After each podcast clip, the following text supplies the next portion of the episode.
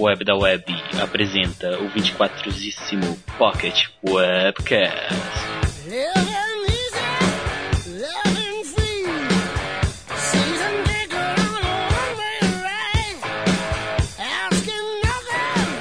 Olá, pessoas, animais, robôs e extraterrestres. Aqui é o Gabriel e estamos com um convidado muito especial hoje.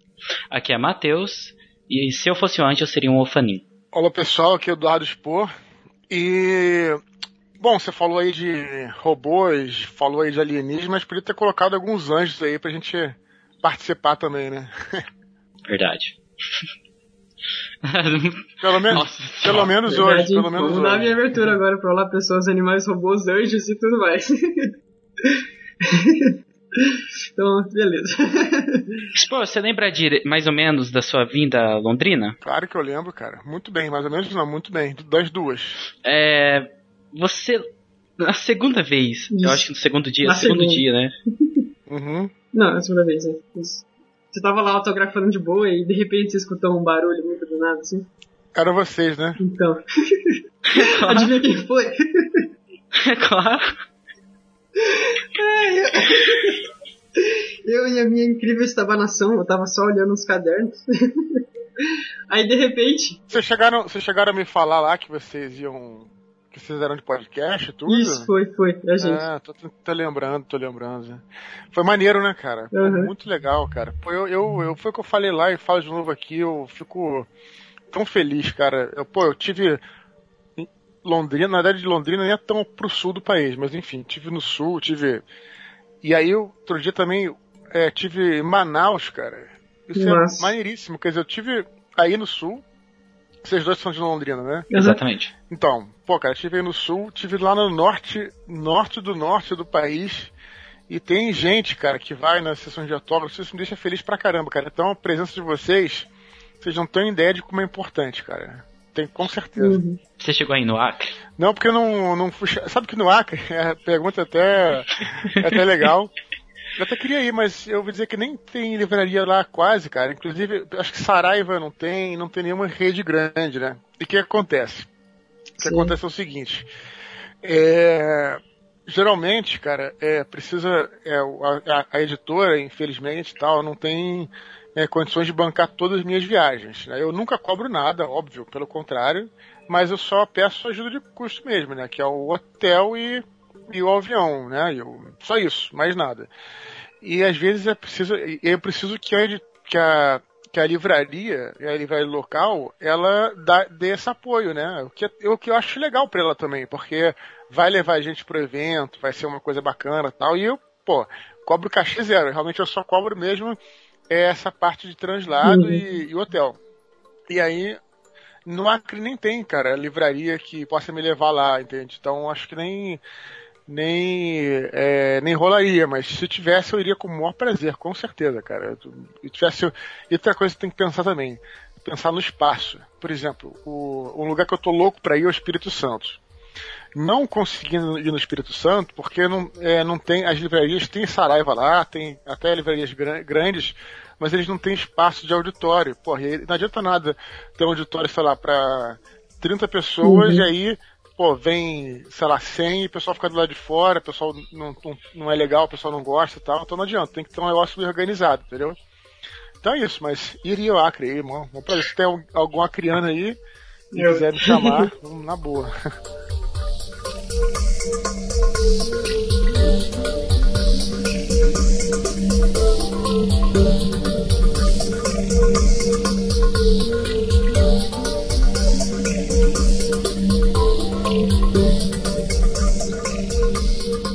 Olá, Matheus. Onde nós estamos?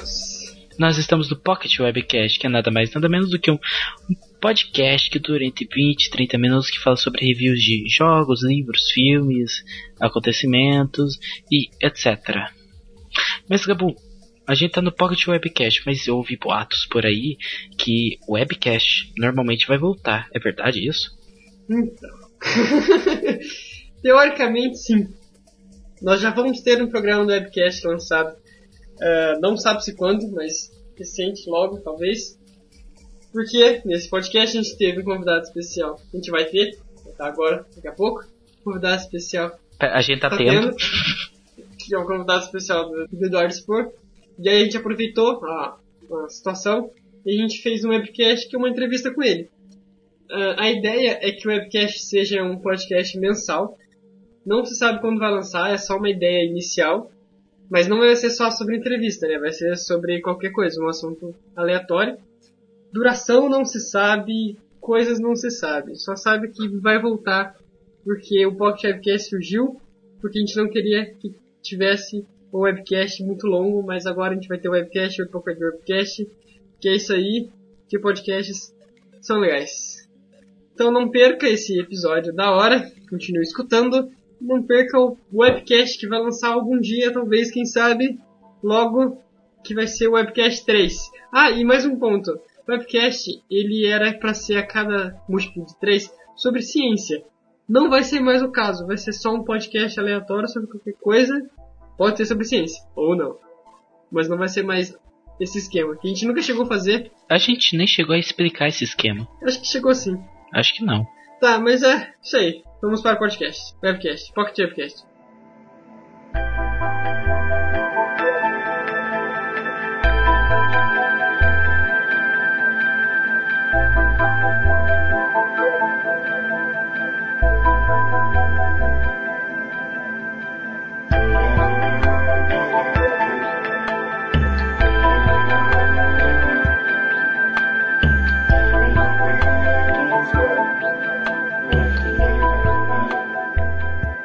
Filhos do Éden, Herdeiros de Atlântida, um livro de Eduardo Spohr, cara que está aqui conosco, que é um grande autor brasileiro que já escreveu grandes best-sellers como A Batalha do Apocalipse. Então, começando, uma sinopse pelo próprio autor, vai lá. Eu? Caraca, eu... de surpresa aí, mas... É, bom, cara, assim, primeiro, obrigado pelo convite aí, que vocês fizeram. Tentar ser rápido, né, porque o programa é pocket, como vocês falaram. É, e até é bastante coerente até com, com o próprio Herdeiro de Atlântida, que do meu, dos meus livros ele é o mais curto, né? E ele foi feito é, justamente para ser um livro rápido, um livro bastante didático, né? Porque o Batalha do Apocalipse é um livro longo, um livro muito denso, um livro que tem muita informação. E o primeiro dessa série Filhos do Éden, que vão ser três, a ideia, que é o Herdeiro de Atlântida, o primeiro, a ideia era fazer uma coisa bem rápida, uma coisa bem simples, que as pessoas possam entender. E justamente começando com um personagem que perdeu a memória, né, que é a Kyra, e que não sabe é, nada do que está acontecendo. Então o personagem vai junto, que o leitor vai junto com ela. Então é, é basicamente isso, né? No é, Batalha do Apocalipse eu foquei, na verdade eu, eu falei sobre vários elementos que, que, que algumas pessoas gostaram, né? Então eu, nesses três livros é, eu tentei ir a fundo nesse, em, em, um desses elementos. E o Herdeiro de Atlântida, justamente é, falando muito, muito rapidamente, também para não dar spoiler para a galera se interessar, é, no Batalha, uma das coisas que eu falei foi sobre as, as, é, as civilizações perdidas, as cidades que foram destruídas antes do dilúvio, né, antes dos cataclismos antigos. E Herdeiro de Atlântida, em resumo, é é um grupo de anjos que vai é, é, começar uma busca pelos remanescentes da cidade perdida de Atlântida, o que ainda existe dela é, é, no nosso mundo, o que resistiu, né? E o que que é, efetivamente aconteceu com ela, os segredos que estão escondidos nessa cidade que fica no meio do oceano, né? Que não é uma cidade, é um, é um posto avançado que foi a única coisa que sobreviveu ao dilúvio. Então, é, é basicamente isso, né? Falando muito rapidamente. Sempre com aquela temática de anjos, é, Nesse livro eu não falo tanto de demônios, né? No Filhos da eu falo menos de demônios, eu faço, falo mais sobre a guerra civil que está rolando é, entre o Miguel e o Gabriel. São dois arcanjos, tem uma guerra civil rolando no céu. Isso dividiu o céu em, dois, em duas camadas, né? Em dois, duas facções e, e tá rolando, né? O, o Miguel como legalista e o Gabriel como as legiões rebeldes, os anjos rebeldes, né? Então, e essa terra, como é que essa, essa terra se, essa guerra se reflete na terra, né? Então, Acho que é isso, falando mais rápido, né? Se esse for mais rápido, esse foi o nosso maior, nosso maior sinopse. A maior sinopse. Não, cara, desculpa, cara, desculpa. É porque, é porque realmente pro autor, cara, falar sinopse é, é um troço. Uhum. Autor é complicado. Você quer é, falar de mas... tudo e não quer falar de nada. E... é, mas foi legal, foi legal que se me pegaram de surpresa, mas fica mais espontâneo. Uhum. Mas é isso aí, é, ele, como ele falou, né? Tem bastante. É, é um mundo de anjos e demônios. E aí tem um personagem que é uma anja que perdeu a memória. E aí é muito interessante isso, porque daí você acaba descobrindo esse mundo com base em um anjo que perdeu a memória. Então é bem divertido isso. É um anjo que tá tentando tá descobrindo como é ser um anjo. Porque ela, no caso que ela perdeu a memória, né? Eu achei isso uma, uma parada legal para levar a história e ensinar quem não, quem não leu a batalha antes, né? É, e não só ela perde a memória, como ela tem é, uma memória falsa que é uma vivência como ser humano, né? Então, o que acontece é justamente o que aconteceria se nós, todos nós seres humanos normais, fôssemos apresentados a esse universo, digamos assim, de fantástico, nesse né? universo extraordinário, extraordinário no sentido de ser uma coisa é, muito além da nossa compreensão, né? Então, ela tem todas aquelas é, questões que a gente teria se a gente fosse apresentado por esse é, fosse apresentado a esse universo, um universo que na verdade é fictício. Então ela vai é, aprendendo e vai passando a aceitar aquelas coisas e, e, o leitor vai aprendendo com ela também, o que é bacana. Uhum. Realmente, vocês acreditam ou não, eu não tinha reparado nesse detalhe agora pensando que é verdade.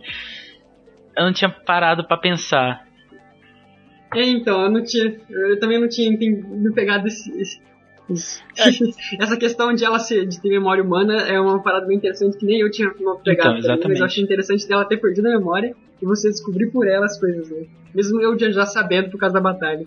Então, Gabriel, se não se perder a memória é uma coisa que é, acho que, acho que é quase um clichê que se, se usa bastante tal, mas eu acho que é importante quando você pega esse clichê ter um porquê dele existir, tá? E eu não vou falar aqui para vocês porque ela perdeu a memória, porque senão vai dar um spoiler do livro. Mas o que eu posso garantir é que tem tudo a ver com a história de todo o livro, não é uma desculpa furada, assim, é uma coisa que tem a ver com toda a trama do livro e que vai ser importante até pro final, né? Então, é, eu tentei quebrar um pouco esse clichê, é um clichê, mas eu tentei quebrar um pouco ele para poder dar uma é, uma vida diferente ao livro do que, do que sempre é feito, né?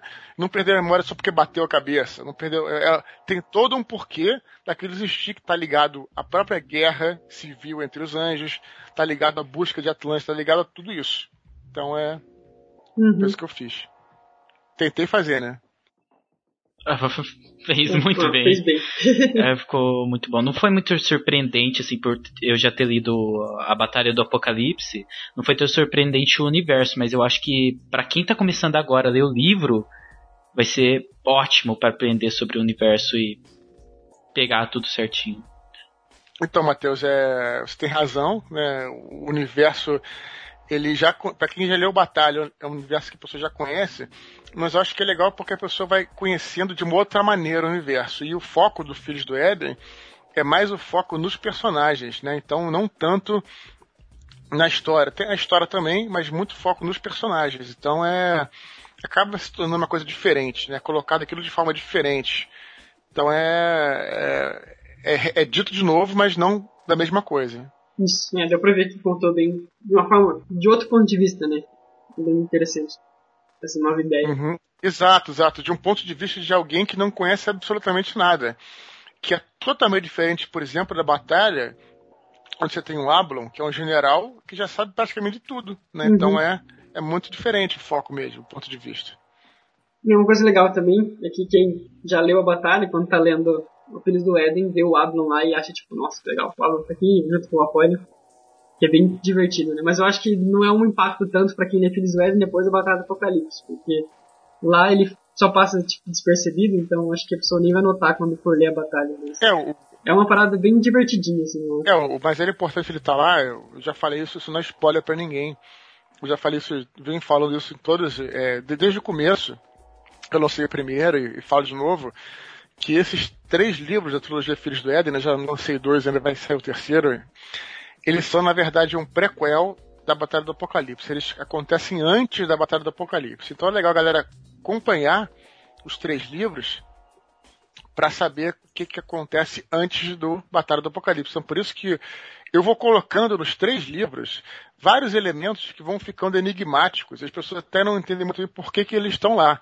E finalmente, quando você lê o terceiro, todo esse mosaico, todo esse quebra-cabeça vai se fechar e vocês vão entender onde é que ele vai colar com a Batalha do Apocalipse que vem à frente. Se eu não colocasse esses elementos ao longo dos três livros, ia dar aquela ideia de uma que a gente fala assim de um mistério, é, de um livro de mistério barato em que o assassino é colocado no último capítulo. Uhum. Então, por colocar todos esses elementos antes, pode a princípio parecer uma parada, digamos assim, meio sem sentido, mas aí quando você chegar no terceiro e falar, ah, então já estava sendo, realmente já estava sendo é, montado isso desde sempre, né? Então, é isso que eu faço, que eu tô querendo fazer. Interessante, porque pra mim, eu não, não sabia disso, né? Eu achei que fosse só uma referência para quem já tinha lido. Uhum. É, né? Se vai ter um, um, final, eu acho que vai, vai valer muito mais a pena ler a trilogia.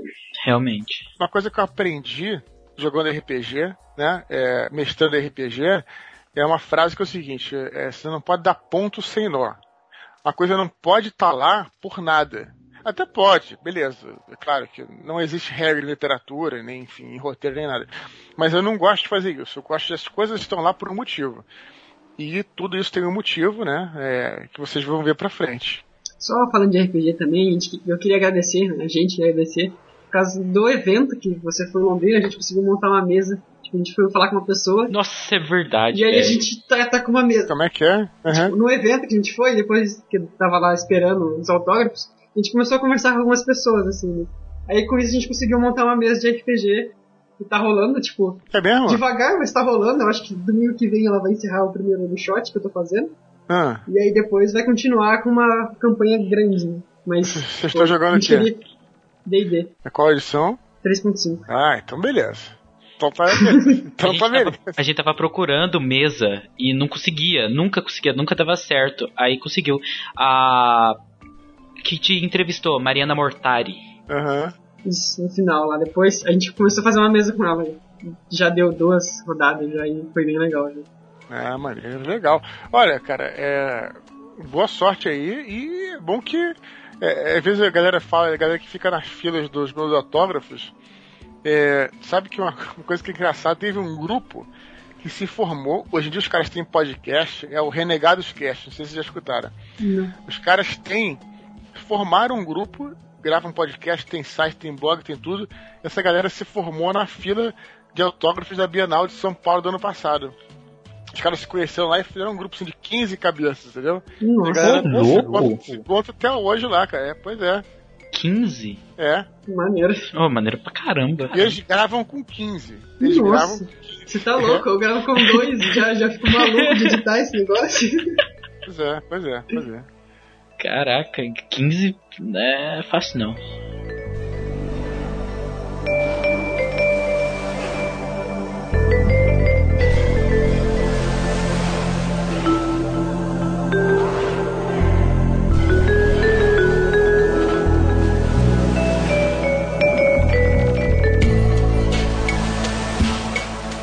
Os personagens, você se inspirou em alguém para criar aqueles personagens? Porque ou alguém, alguma coisa, ou simplesmente surgiu na tua cabeça? Que nem o Levi, eu gostei muito dele. Uhum.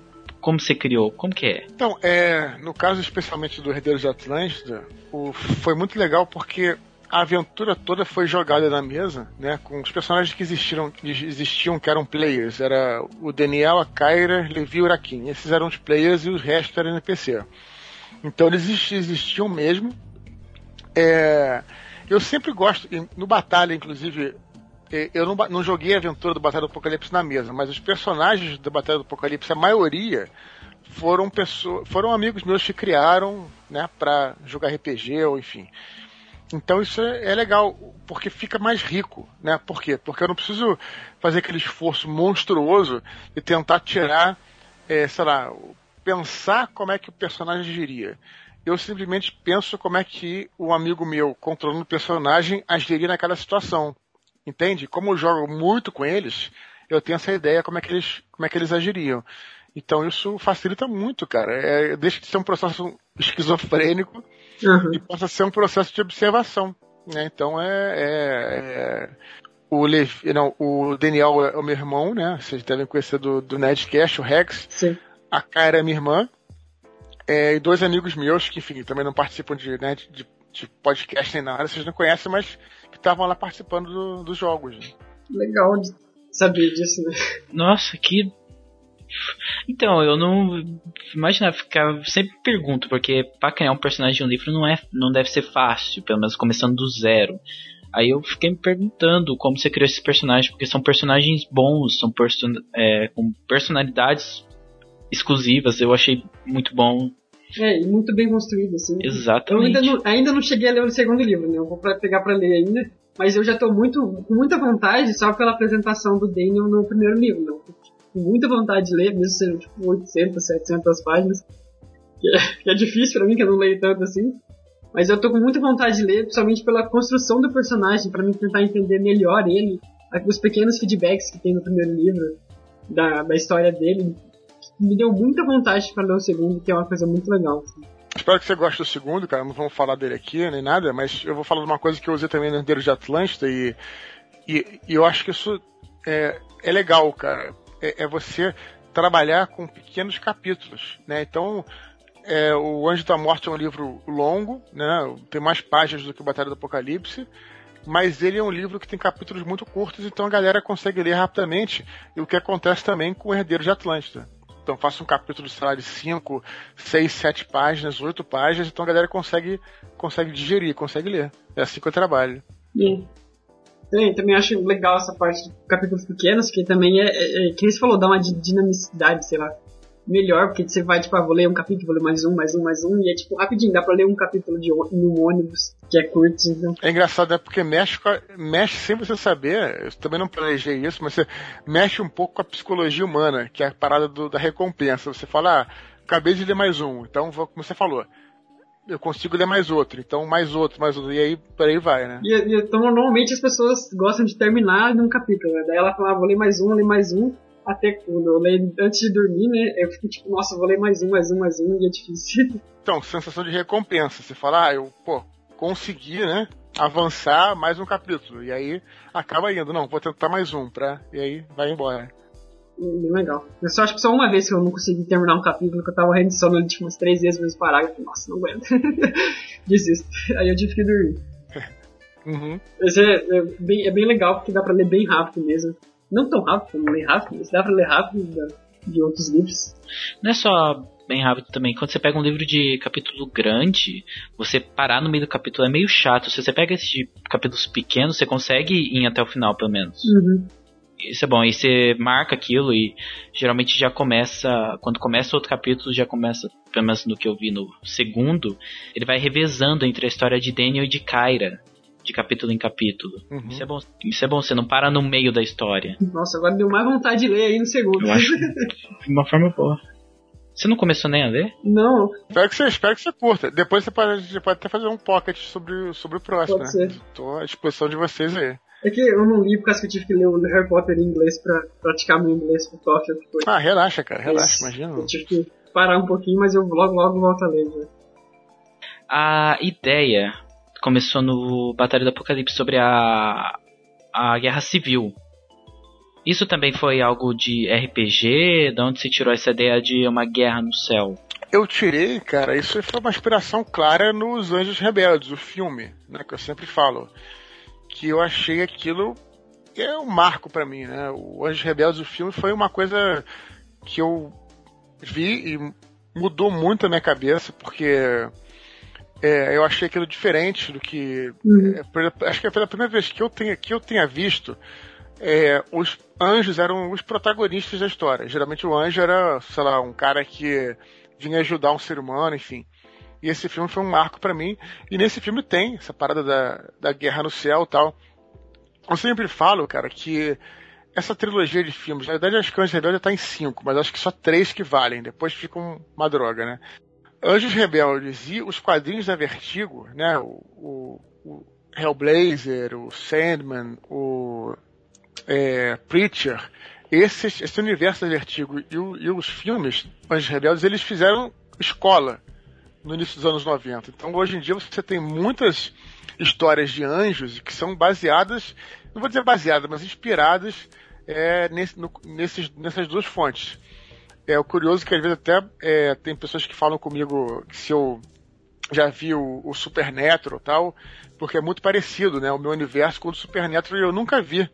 mas eu tenho certeza absoluta, pelo que a galera fala, que essa galera do Supernatural com certeza também viu é, os filmes dos Anjos Rebeldes e leu os quadrinhos da Vertigo e tem essa mesma inspiração.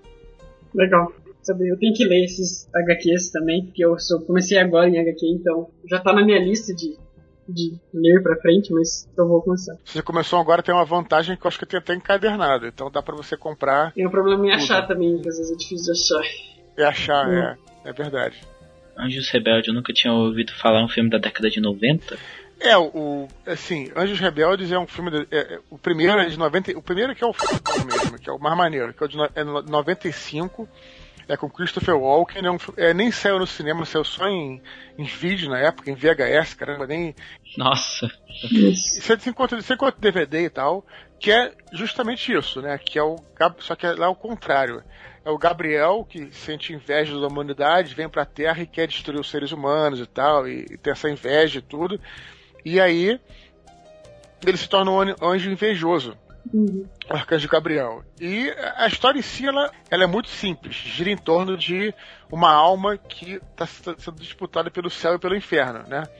Mas, é, cara, a caracterização de personagens, o universo que o Neo cria é muito bacana, vale a pena ver. Pega, tem é, no, no locadora, dá pra pegar, enfim, não, não é tão difícil não. a locadora é um pouco difícil de encontrar, cara. É coisa mais comum não. Mas locador, não, mas tem, tem pouco locador em Londrina, agora tem duas, três só. Tem pouca. Aqui no Rio, aqui no Rio, é, é porque aqui no Rio tem uma locadora que é até perto da minha casa, cara, que você encontra de tudo. Filme antigo e tal, então, enfim, mas é. é. Depois tem a locadora do Paulo Coelho também, que pode ajudar, hein? Muito conhecido essa locadora aí. Olhando a capa, assim, eu acho que minha mãe teve uma locadora. Acho que eu já vi esse filme na locadora da minha mãe. Eu não cheguei a assistir, mas eu lembro de ter visto na locadora. É, deve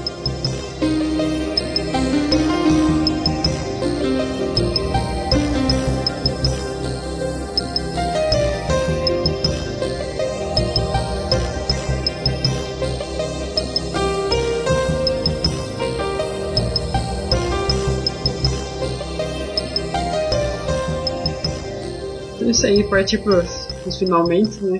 Eu acho que já, já deu pra explicar bastante do livro, né? Então, um livro muito legal que a gente achou, ainda mais com o autor aqui explicando bastante coisa que tem. Só explicar a nota, né, Matheus, como é que é a nossa nota, e depois a gente dá a nota e encerra esse primeiro. A nota vai de 1 a 5 aranhas. Zero. 0, perdão, a 5 aranhas. 3 é mediano, tipo, eu esperava aquilo é. É, é, é. 0 é tipo, por que existe? Por que diabos isso existe? Por que alguém escreveu isso? Porque ele perdeu tempo nisso. O 5 é tipo, todo mundo tem que ler, todo mundo tem que ver, meu Deus. Espalha pra, pra Deus e o mundo. Beleza. Tipo Vamos isso. começar. É, o legal é que vocês de- se vocês derem uma nota menos que 5, vai ser legal e eu vou querer saber o que, que, vocês, o que, que vocês acharam, o que, que vocês não gostaram pra eu poder melhorar. Então diga lá o que, que vocês acharam. Eu tô com medo. Vai, Gabu, se arrisca, se arrisca pr- primeiro. Cara, eu não tenho como dar menos que 5, eu acho que, que pra mim é, foi muito, foi uma experiência muito boa. Que Batalha Apocalipse também foi um dos primeiros, um dos primeiros livros grandes e completos que eu li. Então, e eu passava madrugadas lendo, então é uma, foi uma experiência legal e com Filhos do, Filhos do Éden, eu voltei a ter essa experiência de novo, conhecer novos personagens desse universo.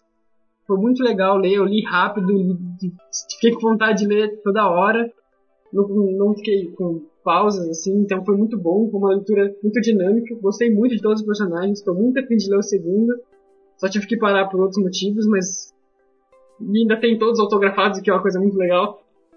Então, é, tipo, não tem como dar 5, que foi uma grande experiência pra mim, eu já tentei divulgar o livro para várias pessoas. O Matheus leu por minha, por minha causa, fiz o Gustavo, que participava do podcast, também ler, minha mãe também leu, eu fiz um monte de gente ler, então é, uma parada que pra mim foi importante, então é sim, com certeza. Pô, valeu, vou, vou dar aquelas de. Sabe aquele show de calouras? Que o cara que tá no palco. É, tá, tá no palco você agradece os jurados tal, sabe aquela parada? Então vou agradecer vocês, assim. Te agradecer. Que bom que você gostou.